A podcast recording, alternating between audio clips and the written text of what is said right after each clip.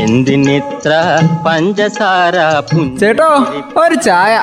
തങ്കം പുഞ്ചിരിപ്പാലിൽ തങ്കം പുഞ്ചിരിപ്പാലിൽ തങ്കം പുഞ്ചിരിപ്പാലിൽ. തങ്കം ചായക്കട. പുഞ്ചിരിപ്പാലിൽ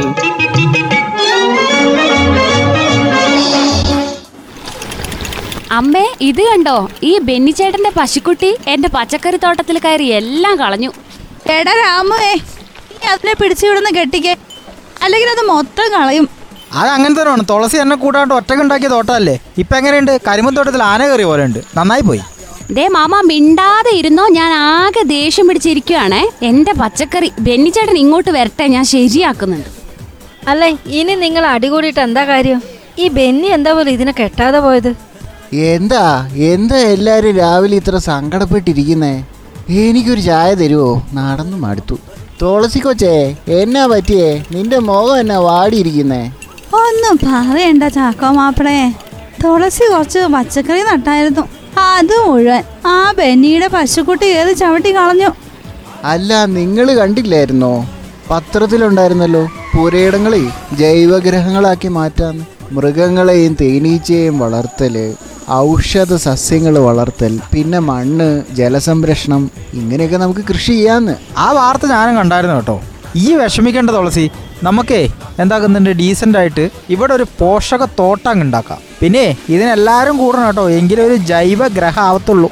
നമുക്കേ നമുക്കേ എന്തായാലും എന്റെ പച്ചക്കറി മൊത്തം പോയി. നമുക്കേ പച്ചക്കറി മാത്രമല്ല കിഴങ്ങ് വർഗങ്ങളും പഴങ്ങളും സുഗന്ധവ്യഞ്ജനങ്ങളും ഒക്കെ നടാം.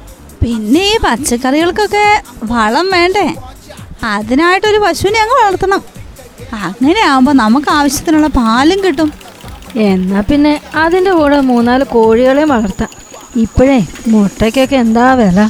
അല്ല നിങ്ങൾക്ക് ഈ ചായക്കടയുടെ പുറകിലേ ഒരു കുളവും ഉണ്ടാക്കിയ കുറച്ച് മത്സ്യങ്ങളെയും വളർത്താം. ആ അത് ശരിയാണല്ലോ അമ്മേ. അങ്ങനെയാണെങ്കിൽ എപ്പോഴും ഉച്ചക്കത്തെ ഊണിന്റെ ഒപ്പേ മീനും കൂട്ടാലോ? നല്ല ഫ്രഷായിട്ട് പിടിച്ച് പൊരിച്ച് തിന്നാലോ? നിങ്ങൾ പൊള്ളിയാണ് ചാക്കോ ചേട്ടാ. ആ ഏറെക്കുറെ. അയ്യോ ചാക്കോ ചേട്ടന് ചായ എടുക്കാൻ മറന്നു. ഇപ്പൊ തരാവേ.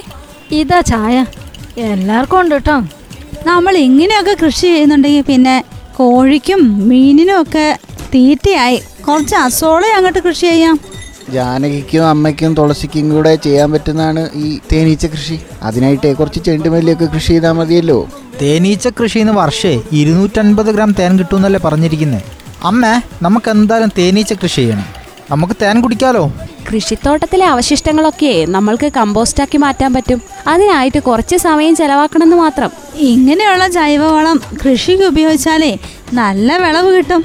പിന്നെ ഒരു കാര്യം നമ്മുടെ കൃഷിസ്ഥലം അത് നല്ല വൃത്തിയായിട്ട് സൂക്ഷിക്കണം. പച്ചക്കറികളിൽ കാണുന്ന കീടങ്ങളെ അന്നേരം തന്നെ നശിപ്പിച്ച് കളയണം. എന്നാലേ കരുത്തോടെ ചെടികൾ വളരുകയുള്ളൂ.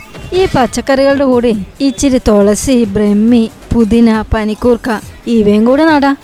എല്ലാ കാര്യങ്ങളും പറഞ്ഞു കഴിഞ്ഞില്ലേ? എന്നാലേ ഇനി അങ്ങോട്ട് ഇതൊക്കെ കൃഷി ചെയ്യാനങ്ങ് നോക്ക്. നിങ്ങളൊരു രണ്ട് മാസം കഴിയുമ്പോൾ നോക്കിക്കോ ചാക്കോ മാപ്പിളെ. ഈ കടയന്റെ ചുറ്റും നല്ലൊരു ദൃശ്യം കാണാൻ പറ്റും. എന്തോ? എങ്ങനെ? ഇങ്ങനെ പറയാനേ ആർക്കും സാധിക്കും. ഇതിനൊക്കെ മുന്നിൽ നിന്നോണം. ഇല്ലെങ്കിലേ മാമനെ ഞാൻ ഓടിക്കും.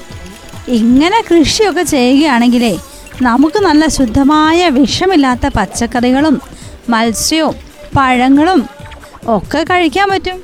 അപ്പോൾ എല്ലാവരും ഇങ്ങനത്തെ കൃഷിയൊക്കെ അങ്ങ് തുടങ്ങട്ടെ.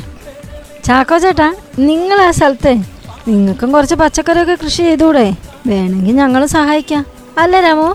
അതിന് ചെറിയ മന്ത്രി എന്റെ പേര് പറയുന്നത് ഞാനിപ്പോൾ അവിടെ പോയി ഇവിടുത്തെ കൃഷിത്തോട്ടം ആര് നോക്കും? ഓ അതോർത്ത് മാമൻ വിഷമിക്കണ്ട. ഞാൻ നോക്കിക്കോളാം. മാമ വിട്ടോ വേഗം. നിങ്ങളിങ്ങനെ വാഞ്ചകം അടിച്ചോണ്ട് നിന്നിട്ട് കാര്യമൊന്നുമില്ല. വേഗം ഈ കാര്യങ്ങളെല്ലാം പ്രാവർത്തികമാക്കാൻ നോക്കൂ. എങ്കിലേ ഫലപ്രാപ്തിയിലെത്തൂ. എന്തിനിത്ര പഞ്ചസാര ചേട്ടോ ഒരു ചായ. തങ്കം പുഞ്ചിരിപ്പാലിൽ തങ്കം പുഞ്ചിരിപ്പാലിൽ തങ്കം പുഞ്ചിരിപ്പാലിൽ. തങ്കം ചായക്കട. പുഞ്ചിരിപ്പാലിൽ